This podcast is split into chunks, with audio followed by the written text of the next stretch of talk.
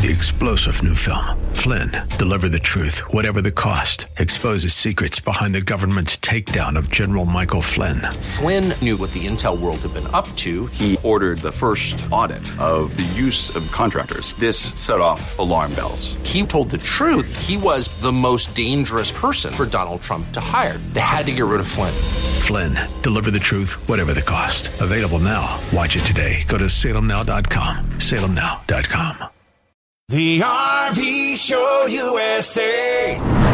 Hi, it's the RV Wingman, and welcome to today's podcast. Before we begin, make sure and download my latest free RV report. It'll save you thousands when buying or selling an RV and prevent you from being ripped off. My latest report is available now at freervreport.com. The RV Show USA. Start living the RV dream. And welcome, everybody. Glad you could join us. Alan Warren here, the RV Wingman. Pull up a seat around my virtual campfire where we're sitting around talking about RVs and camping and just good old fashioned fun with some of today's most popular RV influencers. The RV Show USA. Start living the RV dream today. Now, today's virtual campfire is brought to you by My Free RV Report. Learn how to save thousands when buying a new RV and avoid being ripped off. Download the most recent RV report at freervreport.com. The RV Show USA. Start living the RV dream today. Hey everybody, you got Alan Warren here, the RV Wingman. Glad you are with us today. We just just tossed another log on the campfire. We're getting ready to talk about something or some things that you may be guilty of and not even know it. Depending upon where you RV, there are some laws that you need to be aware of, laws that you may well be breaking. Up now, our friends from Let's Turn It Up World, David and Tanya, are here to go over some of the you may consider to be sneaky laws where you could find yourself in trouble. Today, we're sharing 11 laws folks in the van life and RV community break. Some of these might surprise you, and a few you might be breaking without even realizing it. First up, sleeping overnight on some city streets and public parking areas. In recent years, it's become more and more difficult to find overnight parking. I think everyone in the RV community and van life community understands this. And uh, in certain cities and municipalities, it's actually illegal to sleep overnight in your RV or van. Yeah, be very careful because you don't want to wake up with a boot. Sleeping overnight at some state rest areas. Now, many states have been cracking down on how long you can rest in their highway rest areas. An example of this is Tennessee. They only allow a max of two hours resting in their highway campgrounds, which is kind of weird. That's crazy. That is crazy. It does not seem like any kind of rest to me. No, not at all. And Florida, while they give you a little bit more of a break, they're saying non commercial vehicles can have three hours in their resting areas, no more. That's also what? Right. And you know they're probably trying to also leave room for truckers too. And I know our RVers and van lifers are, have been taking up spaces, so we understand that. Yeah. But certainly it can be illegal if you're trying to spend the night overnight in a rest area. Make sure you know the rules of the state, the laws of the state, Mm-hmm. as well as the laws of that particular rest area. You know, pay attention to signs. Yes, absolutely. And when you are going to spots that will allow you to camp overnight, like Dave was saying, just be respectful of the truckers. Yeah. You know, the the homeboys and homegirls that are out there doing their thing, uh, delivering and driving across the country, they're a lot bigger than most of us. So leave room for them. Drinking alcohol in some state parks. That's right. Some state parks actually make it illegal to bring and drink alcohol in those parks. We've noticed that particularly in California, mm-hmm. right? Now, at the same time, these same state parks allowed van dwellers and RVers to go and spend the night in those parks. And so you do have to wonder were folks actually cracking open a drink in those rinks? Because if they were doing so, technically they were breaking the law. Yeah. And there's no no idea how strictly that is enforced, but just be aware of that if you're staying in a state park. Understand the rules regarding alcohol and alcohol consumption. Yeah, and nine times out of ten, there will be signs will be staring you right in your face if you look for them. Mm, just, just saying. Driving overweight in your camper van. You know, every rig has a weight capacity. So even if you can fit all your belongings in your rig, you have to be aware of the weight capacity limit. You know, we know to this day there are probably a ton of folks still driving overweight in their RVs. You know, when we first got our RV, we were super excited. We loaded up our RV before hitting the road. We ended up getting to a weigh station and quickly found out that we were overweight and had to make some adjustments. It's crazy. Yeah, and it can be really tough too, especially if you're full time. You're trying to bring all your belongings with you inside your rig, and like Tanya said, we found we were overweight. You have to make a tough decision on what to bring and what not to bring. Exactly. I Like, like you know, my Cadbury eggs, my Grogu, um, my extra blanket, my Buc-ee's, my extra Buc-ee's beaver nuggets. Um, you know, all that good stuff. You need everything. Driving through some tunnels with propane. Quite a few tunnels prohibit propane in them due to safety concerns, and that's because propane is actually heavier than air and can pull at the bottom of tunnels. And so, if propane is prohibited in those tunnels, just make sure you do not take your tanks or your rig inside them. Not only is it illegal, but it's also dangerous. And on a secondary note, we actually recommend that you always turn off your propane while driving. While it may not always be technically illegal, it's just much safer to do so. So, an interesting fact that may surprise you is that propane restrictions in tunnels generally depends on if, say, it's a tunnel that's uphill or downhill. Dumping your gray water outside of approved dumping stations. Now, we have heard stories of some people actually dumping their gray water out in the woods and not at approved dump stations. And now this is generally illegal and you shouldn't do it. Now some some will argue that gray water is just soapy water and things like that. But fact is, I mean, gray water does stink and it's definitely considered toxic uh, by many authorities. So just don't do it. All of the organizations that manage our federal lands have made it illegal to dump gray waters on the lands that they manage. Now the lone exception to that is the Bureau of Land Management or BLM land. And even within that, there are many exceptions within BLM land where you can't dump your gray water. So just make sure you check very carefully uh, if you're going to go on BLM land. And our recommendation is just don't do it. Don't dump that gray water. Thank you, Professor Dave. Exceeding the maximum speed limit of your tire. Now, this next one applies to RVers who are more likely in towables or fifth wheels with low rated tires. And the point is, is that many of those rigs actually have very small tires that may be only rated to go 55 miles an hour. So even if the speed limit on the highway you're on might be 70, right, you're limited to going 55. And so you should not exceed that for safety reasons. So definitely just don't do it. Be aware of what is the limitation of your tires.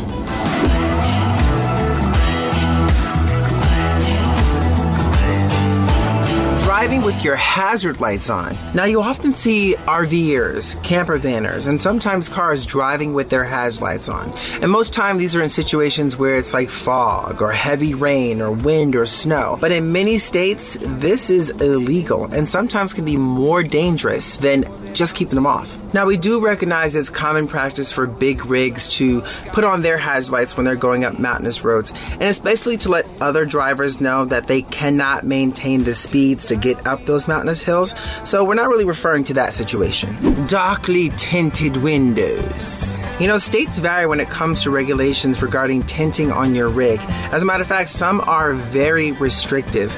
Examples like New Hampshire, New Jersey, and Vermont, they are super restrictive. And I think they don't even allow tinting on those front two windows. So, moral of the story is if you're going to be driving in places that have high restrictions regarding front window tinting and you have them, you might not want to go there because if they require you to take them off, you're gonna have to take them off. So, uh, okay, um, let me ask you this question then, Dave. So, so Sure. if I'm I'm not gonna actually remove my tinting, it costs me a lot of money to do that. So, what should I do if I'm driving in one of those restrictive states? Well, you can drive with the windows down.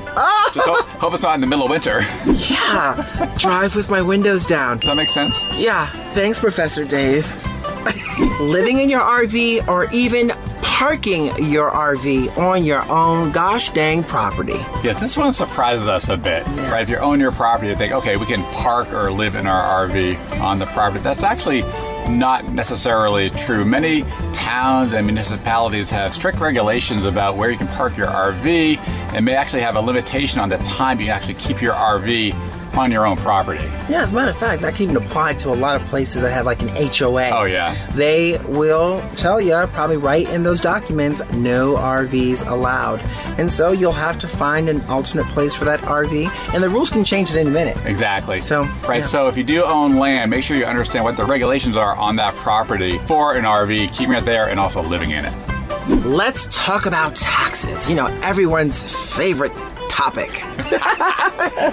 state tax domicile rule. Can a state tax you as a resident? Yes, taxes, right? Everyone's favorite. And uh, now this is really about where, what state are you basically domiciled in for tax purposes? And the general rule, which is the most common rule in most states, is a 183 day rule, meaning if you spend more than 183 days in a particular state during the tax year, you're going to be deemed to be a resident and domiciled in that state for tax purposes, which means then they will tax you in that state, tax your income in that state. Now, these rules vary from state to state, so be aware of the domicile rules, especially for your specific situation. Great information as always from one of the nicest couples out there in the RVing space. Now, what Dave and Tanya did not mention is laws pertaining to firearms. If you are a carrier of firearms, I strongly suggest you check and see what restrictions, what laws apply for the state you're going to be traveling in and through.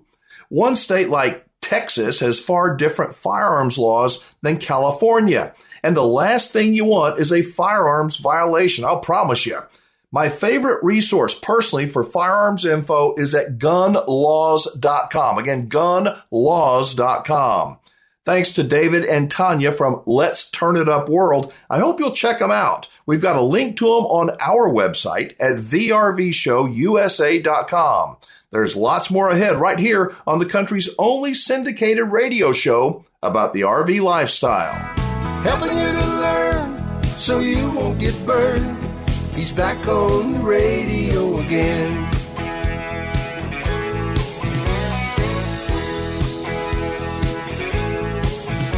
Up now is one of those segments that has, well, nothing to do with RVing, but I believe its message is powerful. Our friend Dwayne Noel, aka the Dry Creek Wrangler, has some thoughts. Well, wait for it. It's on mental health. Now, hang on. How can a cowboy know anything about mental health? Well, the Dry Creek Wrangler is not your typical cowboy. In addition to his signature hat and always present cigar, Dwayne has so much wisdom and he's got an interesting perspective on things. And if you listen, I mean, really listen, I think you'll come away with some ideas you just may want to put into practice. Sometimes you need to take a young horse or an older horse, a horse that's head is up here, his energy's up here, his focus is out there. He doesn't want to be still. He doesn't want to stand. He doesn't want to listen. Instead of picking fights, instead of running the hound out of an arena, what they need is about 8, 10, 12 miles of rough going on the trail or out across the pasture at a good, steady, good, steady hammer and walk. Uh, and just doing that and doing that and doing that. It's mandatory to make a good horse. You got to have it. The same thing works for kids. My wife and I raised seven kids, and uh, we had two boys, four girls, and then a boy. When the boys got out of hand, we didn't we didn't put them on Ritalin. When they had trouble focusing, when they had trouble being still, when they had trouble, you know, with their attitude and had trouble, that's just boy. Uh, that's the makings of what is going to make a man into a go-getter, into a thinker, into a dreamer, into a, an inventor, into a writer. That's things, and these are not things that, that we want to cover up with drugs. Will, my youngest son, they were going to try to put him on on Ritalin and stuff. And I'm like, Thunder, no, you're not doing that. What are you going to put him on? We're going to put him on woodpile. We're not going to put him on Ritalin. We're going to put him on woodpile. Now, what does that mean? It means we have a huge pile of wood out here. And that pile of wood's going to be transferred from point A to point B. And that's his job. We're going to put him on rock pile. We're going to pick up the rocks and put them in the driveway where they need to be. Uh, and I'm going to be out there with him. All right, he's going to work with me. Uh, we're going to put him on fence post. We're going to put him on on on uh, post hole diggers. We're going to work when things got up, it's like, hey, saddle the horses. Where we're going? We're going to go and we're going to ride for 27 miles today, and uh, bring them back into line. Bring them back. It's work's what you need. Uh, it's what your horse needs. It's what your kids need. Not work. It doesn't always have to be labor, but it has to be physical, exertive uh, activity. Uh, children who run around outside and play and yell and climb trees and get dirty and chase the dog and chase the chickens and, and swim and do all this, they, they come in and they're too exhausted. Everything is worked to put back into place, and uh, and it's tremendous, and it works for you as well. There's been more than one time where I have had emotional, mental um, volcano inside of me about to blow, and I've gone out to the woodpile with a split maul and an axe and found great release and great calm in that. We don't work enough. We don't get enough physical exertion. Our kids don't get enough physical exertion. I was in Alaska one winter working in a feed store up there, and I had a lady come in and she said, I, I need a different feed for my dog. He's having he's chewing his paws and he's nervous energy, and I think I think the dog food I'm using is not right. So I asked her, I said, What dog food are you feeding him? And she showed me. And I thought, well, so I asked her what breed of dog is it? And she said it's a Catahoula leopard. Now, a Catahoula leopard is a dog that I think was bred, came into being down in Louisiana or Texas, down in that area. Very, very athletic, um, very intelligent, very athletic, very working dog, very hunting and working dog, not a house dog. And I asked her, I said, Are you keeping this dog in the house? Well, yeah. Yeah, he's my house dog. And I'm like, Ma'am, this dog is not designed to be in the house. He's not a house dog. Well, most boys are not house boys. All right, they're not they're not designed to be in the house. You say, my boy, he loves to sit on the couch and play video games. He ain't designed for that. He just don't know no better. And a lot of a lot of the problems that children have have because they have that because the parents, who are the mature ones who should know better, are not able or willing to direct what that child should be doing and get that child out and get that child exercising and running and playing and exploring and uh, falling down and like I said, getting muddy and uh, drinking from the water hose and, and just whatever it is, you know. Um, but your horse is the same way. Your horse needs to be tired. You don't need to build a bond with your horse. That's that is a thought that has come about these days, and it's just foolishness. I train my horses to have a professional outlook and a professional approach to life. They're not pets. Okay. Now, a bond with a horse isn't bad, but think about this. All right. If you work for a living and you deal with customers, is it necessary that you build a bond with every customer? Now, stop and think about it. All right. Don't do a knee jerk, idiotic, politically correct answer. All right. Do you have to build a bond with that customer to be able to work with that customer? No, of course not. I mean, you can be courteous, you can smile, you can be friendly, you can do this, you can do that, but you don't have to build an emotional bond with them. If you do build an emotional bond with a customer, then it's going to be hard. Listen to me if you have to make a hard call with that customer, an unpopular call with that customer out of business, it's going to be hard to do that. You see what I'm saying? Now, in the world I live in, um, you've got professional horses, and that horse needs to be a professional regardless of who gets on that horse's back. That horse needs to know what his job is, and he needs to know the communication signals, and he needs to willingly follow those signals regardless of who's sitting on his back. All right, emotional bond is not necessary, and in some instances, it is not desirable. You need to be professional. You need to teach your horse to be professional, and your horse needs to work. Your horse needs to work to the point that you have a horse that when you come up and you tie them up, they're fuzzling, they're spinning, they're looking, they're winning other horses, they're pawing the dirt, they're pawing, they dig a big dang trough out there at your at your hitching post. That is a horse that's not working hard enough. That horse doesn't have enough miles. That horse doesn't have enough sweat. Because if you would work that horse and sweat that horse, and I mean seriously work that horse and go out and ride and ride and ride, then when you come in, if he's a bit tired, he's going to be happy to just stand there and be still unless you're really messing up with his feed, unless you're dumping a whole bunch of sweet feed and, and high protein stuff he doesn't need and you're overfeeding him, then you're riding the feed. That could become an issue. You got a horse that's winning, that's dancing down the trail. You got a horse that, that's um, that's a jigging down the trail sideways carrying out. That's a horse that ain't worked hard enough. He needs ridden. He doesn't need trained. He doesn't need to be schooled. He needs to be tired. Less training, more tiring. And that's easy because you may not know enough to train everything that needs to be trained. But if you have a horse, you should know enough to get up in that saddle and be able to go. And owning a horse is a commitment. It's a commitment. It's not a commitment to take it down and pay him $400 a month and stick it in the stall somewhere and have somebody come out twice a week and ride it for 30 minutes in an arena uh, because you can't be bothered or you can't get free to go down and do it. You shouldn't have a horse. You got a horse stuck in a stall somewhere at a boarding stable and you're paying somebody to ride that horse around an arena for 30 minutes twice a week. And you come out and try to ride your horse and your horse is prancing, your horse is dancing, your horse is whinnying, your horse is going around, and around, and around. You took on a commitment that you can't fulfill. Now, horse doesn't need training. He needs tiring. He needs to work. And it's the same thing with us.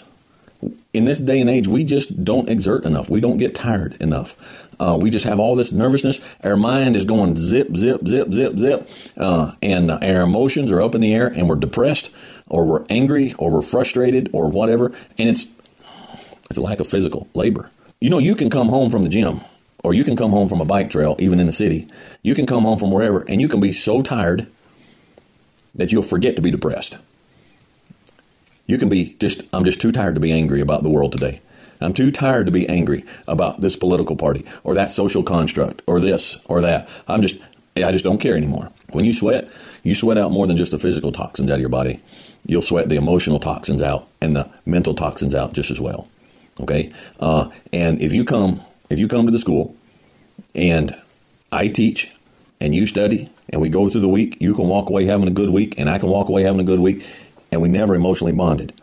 We don't need to bond. We don't need to emotionally bond. I can go in to wherever. I can go into Big R down here to get um, to get a new headstall or something. I can carry that headstall up to the counter. I can lay it on the counter. The young lady can tell me, can ring it up. She can be courteous and she can say that'll be fifty nine ninety five. I can reach in my wallet, pull out fifty nine ninety five, and hand that to her. She can ring it up, put it in the bag. I can smile and say, "Ma'am, you have a good afternoon," and walk out of the store. And there was no emotional bonding involved. Why in the Sam Hill can you not see that that's what you need with your horse? That's what you need with your horse. Your horse needs to be worked and trained and then work some more to the point that you can go up and have an interaction. And there's no emotional bonding. Take the emotion out of it. There's times with your kids, you got to set the emotion aside. You got to say, look, you got to go get tired. You got to go get dirty. You need to scratch your knee up. You need to fall out of a tree. All right, you need to walk out there and uh, you need to throw this rope around the neck of that calf to see if you can, and then he needs to drag you a little ways. Uh, and you'll have a cool story to tell, and uh, you'll be tuckered by the end of the night, and you'll have a different and better outlook on life. Metaphorically speaking, get your butt off the couch. No, realistically speaking, get your butt off the couch. Realistically speaking, get your kid's butt off the couch. And metaphorically speaking, get your horse's butt off the couch. Because between the three of you, ain't none of you worth a plug nickel if you're not out there physically sweating and learning and taking chances and going and getting tired. Well, there you go. More terrific words of wisdom from a real life cowboy. And how do you think Dwayne got to be so wise? Well, it came from more than just existing, more than just living, but from working and the lessons he learned along the way. Like Dwayne, I believe that being healthy mentally goes hand in hand with being active physically. With all the distractions of electronic gadgets and screens, and more and more folks are sedentary, and that's not good, I hope you'll check out Dwayne's YouTube channel. He is the Dry Creek Wrangler, and I just love his videos. By the way, you can find a link to the Dry Creek Wrangler and many other interesting and smart people on our website at thervshowusa.com.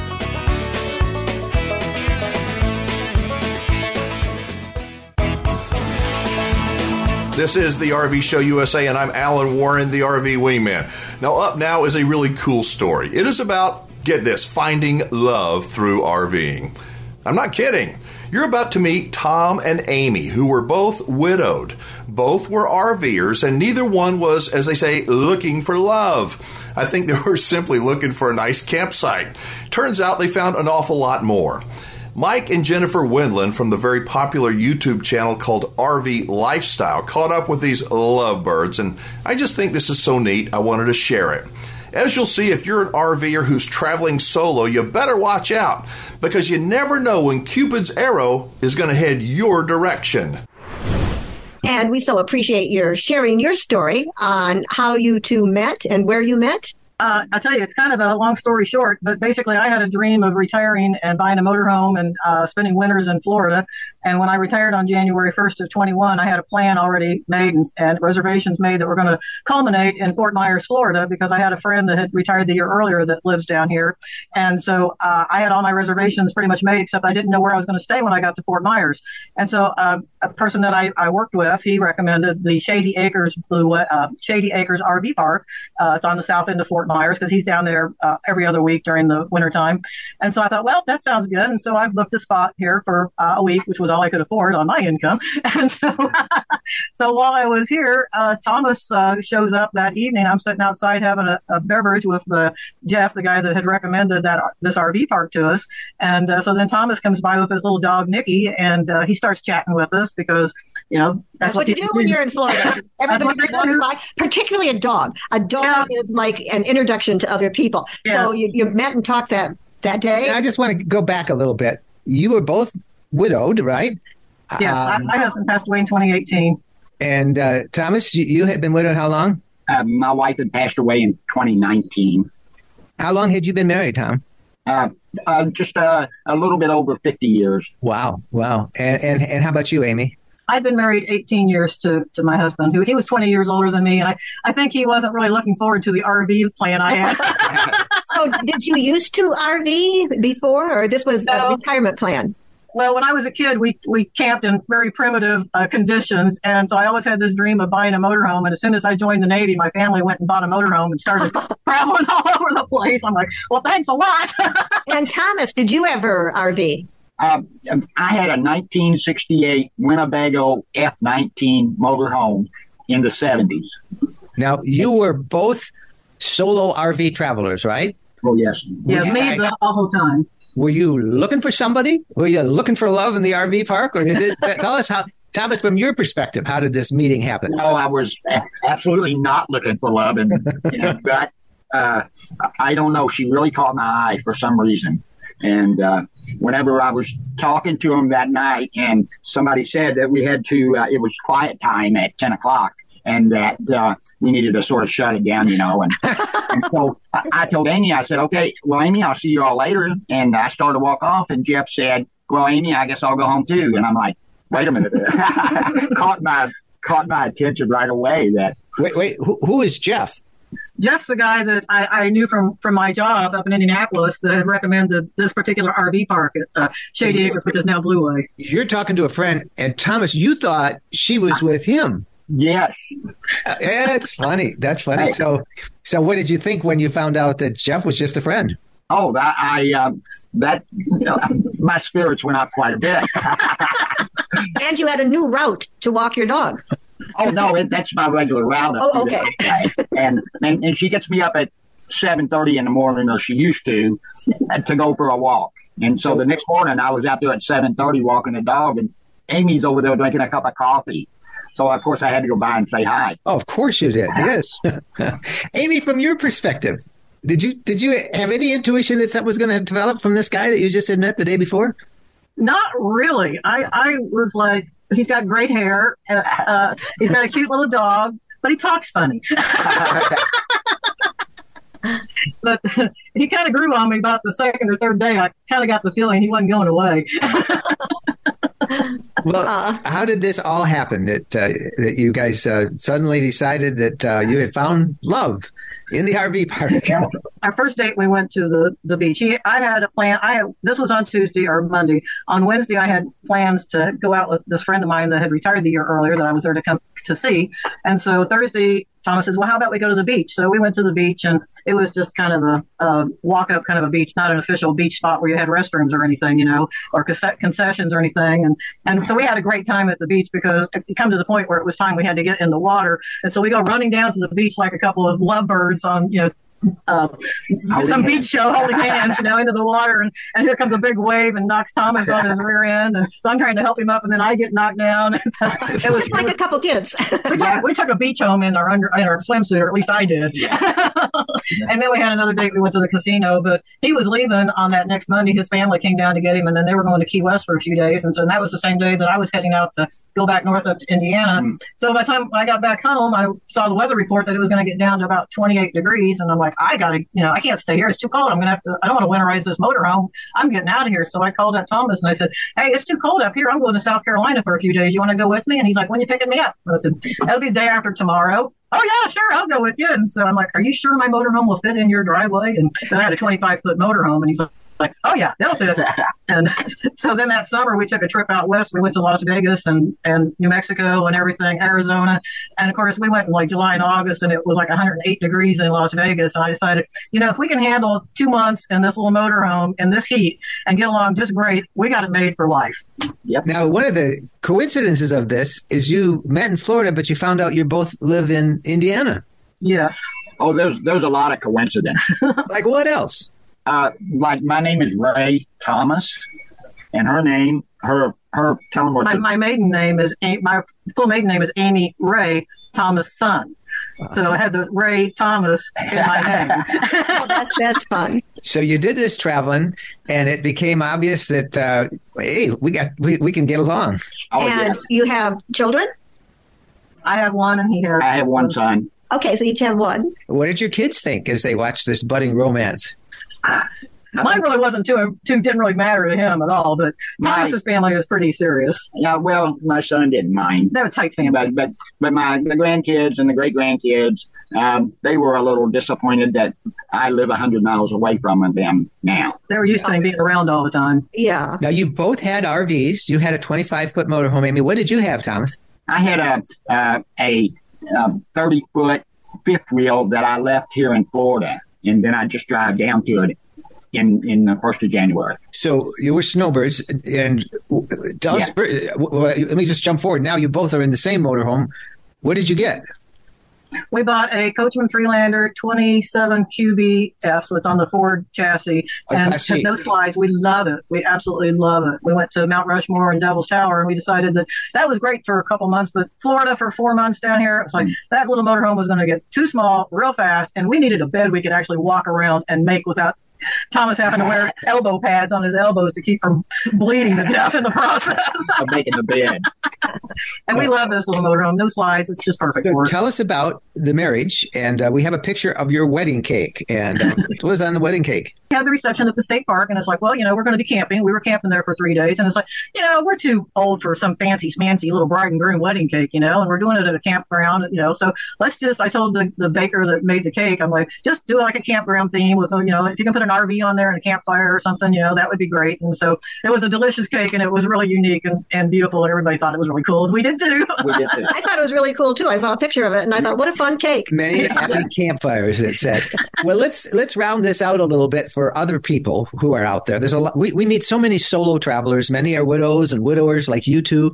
I, I, would, I, would like to encourage others to not be afraid of, of getting out there. And if you're camping solo, you can't be afraid anyway. So, you know, just be open to to getting out there and, and talking to people. And if somebody wants to, you know, sit down and have a coffee with you, then, you know, hey, you never know what might materialize.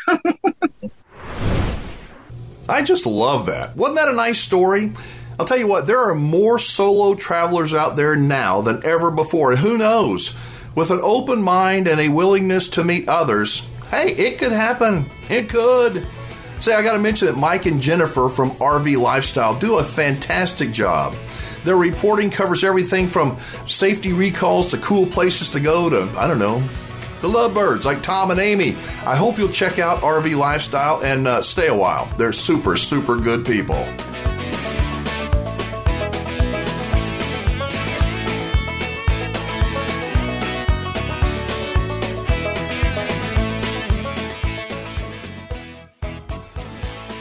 Hey, it's the RV Wingman, and before we roll into our next segment, I want to invite you to join me around my virtual campfire on YouTube. That's right. The RV Show USA has a YouTube channel where you'll find the video version of today's radio show. As you know, I am not a lawyer, and I don't give any legal advice. I'm just a wingman who tries to point people towards RV dealers that I trust and believe in. And it kills me when I hear stories like the one our friend Steve Lehto is going to tell us about right now. Now, Steve is a lawyer. And he knows a thing or two about RVs and the law. He really does. Now, you may say, ah, that never happened to me. But that's what a lot of people have thought, only to find out they were oh so wrong. Here's an example of what can happen if you select the wrong RV dealer to help you sell your RV. There's a legal problem that happens in the RV world and the used car world from time to time. And it happens more often with RVs, I believe. Uh, but I've had people call my office before and say, Steve, I, I had an RV, I wanted to get rid of it which is pretty much a common refrain. And uh, so I found a, a, dealer that says they would take it in on consignment. So I took it to them, and they had it on consignment. And then later on, I found out they sold it. And um, they didn't give me my money. So I contacted them, and they said, Oh, yeah, we just sold it. But they poke around, discover, no, they actually got sold a little while back. It's like, Well, then where's my money?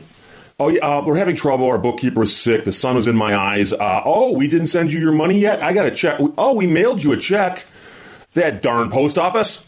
And so I got a couple people sending me this story about an RV dealer closing and leaving his customers in debt. And part of the problem here is that some of the RVs that were sold had liens on them. And the liens weren't extinguished, meaning that somebody else is now driving an RV that you used to own, but you still have to make payments on. And the money that was supposed to go to you for the sale of the RV and or your bank uh, somehow didn't make it to you. Several people across the Grand Valley claim that they're still in debt over a trailer or RV that they no longer own after a local dealer sold theirs on consignment. According to claims filed with the Better Business Bureau and other online reviews, and also emails seen by KKCO. The dealer in question promised to sell the RV for a customer on consignment, meaning they would sell it on the customer's behalf. Then, after a commission and other fees, the remaining profit would then be passed back to the original owner. However, several customers, including a woman named Tessa Sheridan, said the dealer never paid them the money they were owed after selling their RV. It was about two months after we kept bothering them that they had said nothing. And then it was just excuse after excuse after excuse, but why we were not receiving anything. She said she and her husband gave the dealership their trailer at the end of the summer in 2022. They heard almost nothing about it selling or any potential buyers for two months. Then in October, the dealer's finance officer sent them an email saying that their trailer sold for $37,000. And after commissions and consignment fees and all that other stuff, they'd be getting a check for $31,177.50. According to this woman, though, she never got the money. And as far as her bank is concerned, she still owns the trailer because there is, in fact, a lien on that RV. So she said, We're still having to make payments on it. So we call the bank, and they're like, well, There's nothing we can do about it until we get a payoff. So then, still no check from the dealer. Uh, and then when she called them, they said that their money was tight. Money was tight. They said their secretary is going through some health issues. Oh, it's the secretary's fault. And she was late getting the payments out. Blame it on the secretary. See, the implication is they still have the money. And uh, one of the most interesting things is that if you wind up in a situation where somebody's got your money allegedly sitting in a bank account, they just haven't gotten it to you yet, and later on the money's gone, somebody can come in and subpoena the bank records to see what that bank balance was. And it better be above the amount they owe you at that moment in time. Because if it's not, it means your money's not there and it's not the secretary's fault.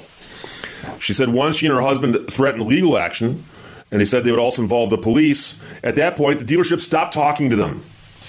Other customers that they located in the Better Business Bureau and some who had emailed the TV station directly said the same basic story. They worked with a salesperson at that dealership.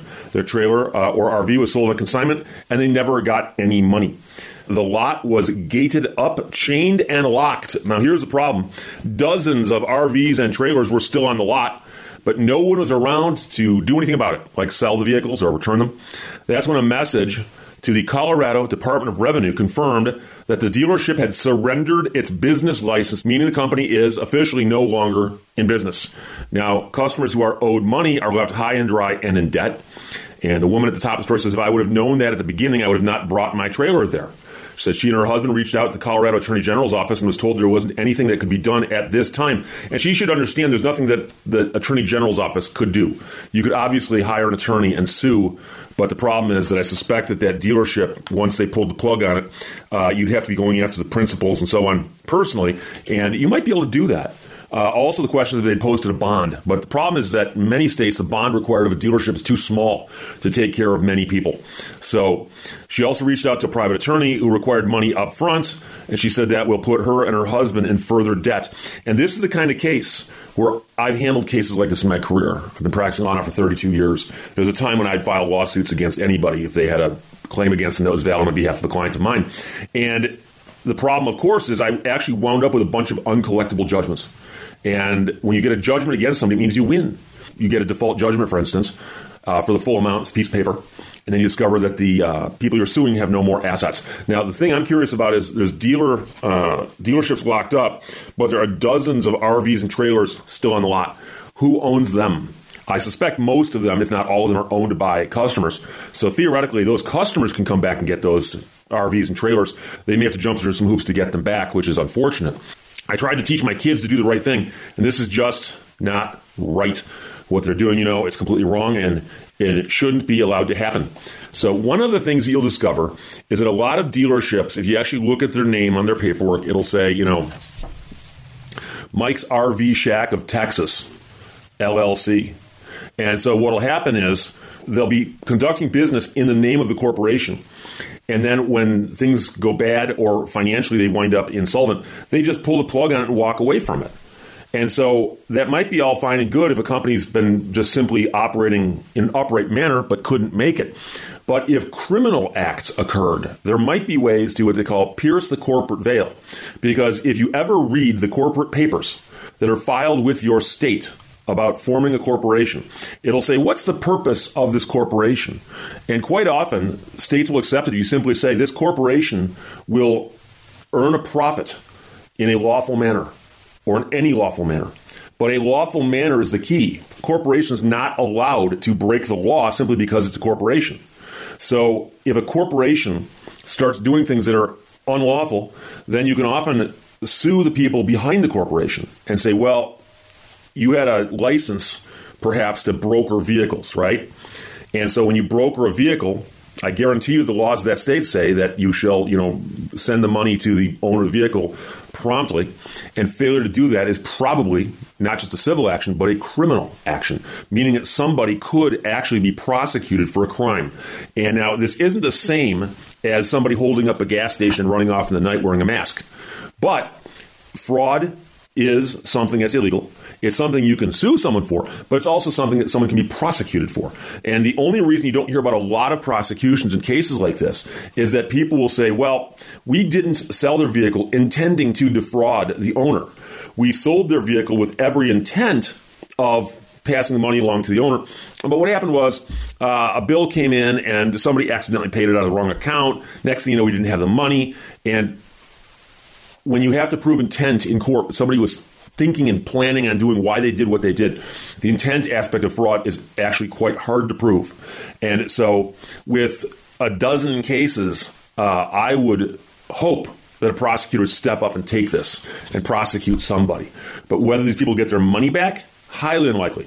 And so I know that in the other cases I've heard of, and I have heard of other cases specifically with RVs, and I've also heard of this problem with automobile dealerships, uh, brokers, but it's usually in the RV or boat. I've also heard of boats.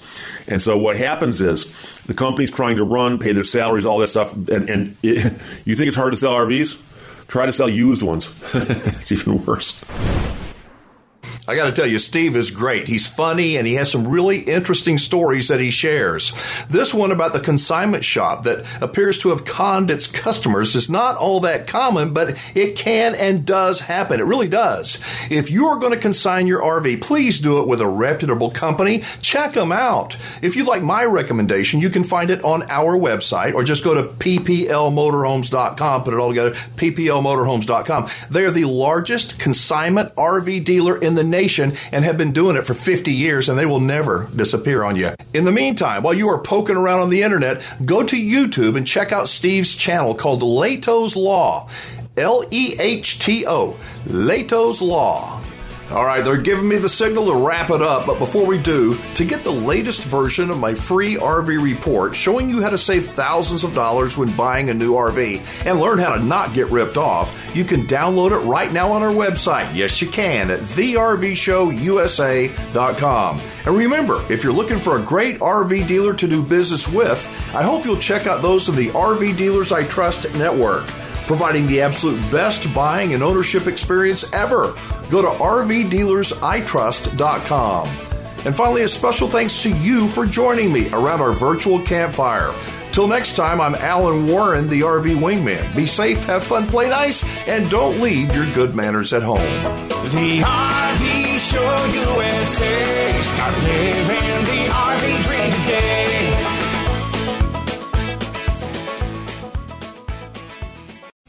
Three star general Michael J. Flynn, head of the Pentagon Intelligence Agency, knew all the government's dirty secrets. He was one of the most respected generals in the military. Flynn knew what the intel world had been up to. He understood its funding. He ordered the first audit of the use of contractors. This set off alarm bells. The explosive new documentary, Flynn, Deliver the Truth, Whatever the Cost, and covers the facts behind this scandal. Flynn told the truth. He was the most dangerous person for Donald Trump to hire. I find out the worst enemy that I'm going to face in my life is right here in America. They took my assessment and they wanted me to change it. And I was like, I'm not changing it. They had to get rid of Flynn. With in depth interviews, archival footage, and never before seen personal records of the man behind the headlines. I just felt like I was drowning. Flynn, deliver the truth, whatever the cost. Available now. Watch it today. Go to salemnow.com. Salemnow.com.